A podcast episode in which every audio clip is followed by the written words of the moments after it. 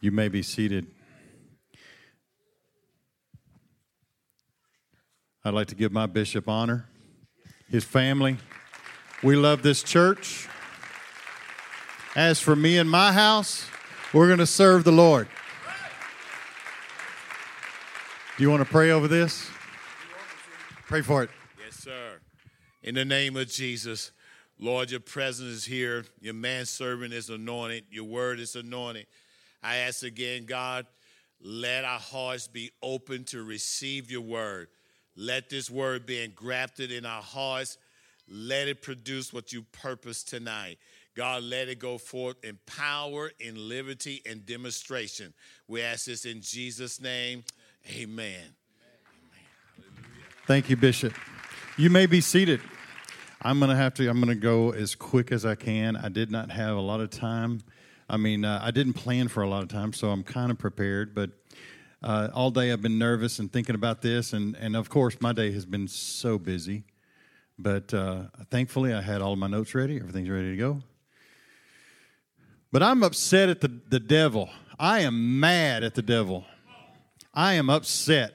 And um, the, the lesson that, I, or the, the word that I brought to you the last time was talking about the authority and there's some there's some blessings in authority and there's some preparation in authority and God has gone ahead of us and he has taken care of us. And you've got to I want you to understand as children of God as this church of today that you have responsibility with the authority that you've been given. You've been given a covering. Your covering is on this platform. He is your bishop. You are able to walk in that authority. You have to be able to accept the courage and step and walk in that authority. As human beings, we are so emotional. We are emotional people. Uh, some of us, there's some that, that claim uh, that they refuse to be emotional, Bishop, until somebody cuts them off into traffic. All of a sudden, that anger emotion shows up. It's amazing how an unemotional person can be all of a sudden emotional. And we use those emotions to guide and to lead and to uh, try to not necessarily manipulate our children, but we use emotions to get their attention because we want them to do certain things for us. You know, uh, sometimes it's easier to uh, tell our children, Would you please clean up your room? And it gradually gets louder and louder and louder until the room gets clean. But we are emotional people. And, and sometimes we let our emotions guide us and take us to places that we really didn't need to go there.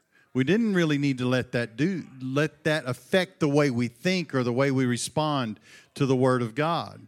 And it's so important to understand it in the Lord's Prayer. That's why we, we pray, God, not my will, but thine be done.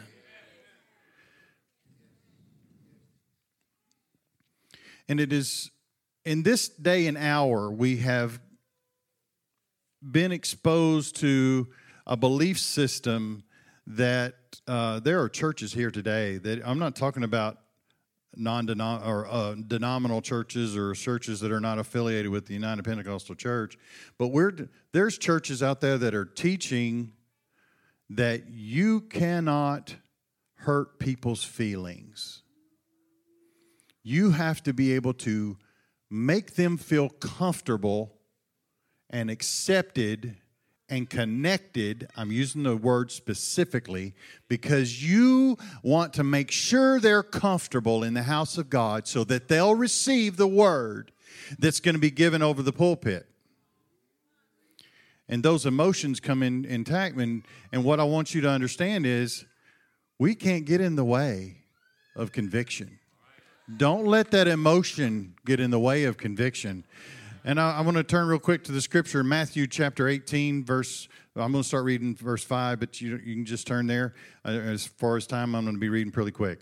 Uh, Matthew 18, chapter uh, 18, verse 5. And whosoever shall receive one such little child in my name receiveth me.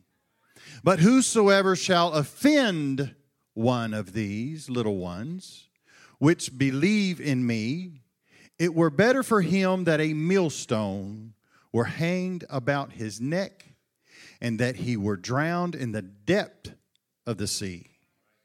Woe unto the world because of the offenses, for it, it must needs be that offenses come, but woe to the man whom the offense cometh. And I, so I got to thinking about that because I hear so many times, uh, you know, and Brother Puente testified, and man, chills went up my back.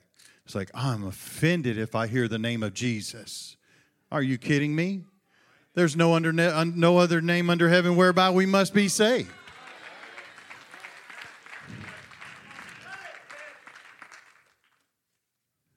I'm trying to get all my notes. My notes all got scrambled up because Lord changed my direction. But we have allowed our emotions to attack us, and then we've allowed the devil to speak to us and to use words that we understand, but we take out of context in the Word of God. And here we have the devil telling me, uh, You can't offend these people. You can't offend them. But but when you actually break down the word of God and you look up that scripture in Matthew and you look it up in the Greek, it's talking about don't put a stumbling block. Don't put him in, an impediment in the way upon another person that would have caused them to trip and fall and fail and fall out of the grace of God. That's what offense is. But somehow the world has twisted it around. The devil has used this against us to say, don't hurt my feelings. But being in a house with a, a, law student causes you to take the words into a deeper a deeper uh, definition. So I also looked it up into the legal definition of offense. So if you're going to be uh, an offense to someone, it's it's a crime. It's something that's a, a punishable violation of law of any kind or magnitude. So what do you want to be? Do you want to offend somebody, or you want to be the offense? Because when we walk, I'm, I'm, it, and it's it really came to my mind. And, and, and parents, be very very careful. You cannot lie to your children. And when it comes time to correct them and punish them, and you promise that you're going to punish them, but you never do, they're listening to you. I'll, I'll, leave, I'll leave it right there. I'll leave the rest for Brother Barlow, to family pastor. But, uh, but don't lie to your children because what happens is we get into the world and we start trying to, to uh, coddle these people in the world and we're trying to teach them a Bible study and not offend them. And conviction can never, never work. It can never take, it can never take hold. Conviction is trying to get a hold of their hearts. It's trying to turn them to God, and, and we're trying to make them feel comfortable. And just dress the way you want, and just come in here the way you want. No, God is not going to accept you the way you are. But at the same time, we're not here to save them before they get to the altar. I mean, we have to have some wisdom. We have to love them. If you're going to have responsibility of your authority, you're going to love people as they come. And when they come and they start falling on the altar and trying to start turning their lives around, they're going to make mistakes. And we're not going to be there to judge them. We're going to be there to pick them up and encourage them.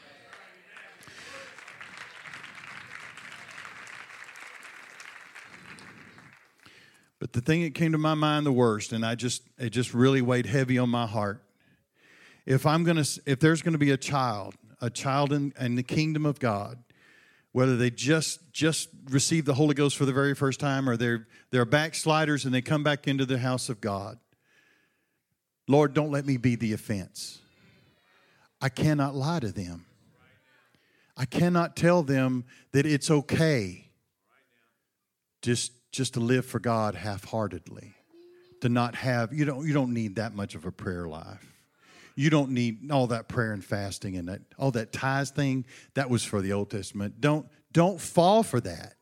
Don't fall for that. And saints of God, let me tell you, when you come up against somebody that's that, that believes that way, and you don't confront them, it's just like you agree with them And that's what they're trying to do. What the devil's trying to do is he's not trying to trick you, he's trying to shut you up. Just don't say nothing. Because if I say something, I'm going to hurt their feelings. And if I offend them, they may not come to church with me. But if you don't tell them the truth, you are the offense. And if you don't tell them the truth, where's the stone? Whose neck is the stone going to be wrapped on? We do not have time to play games in the house of God.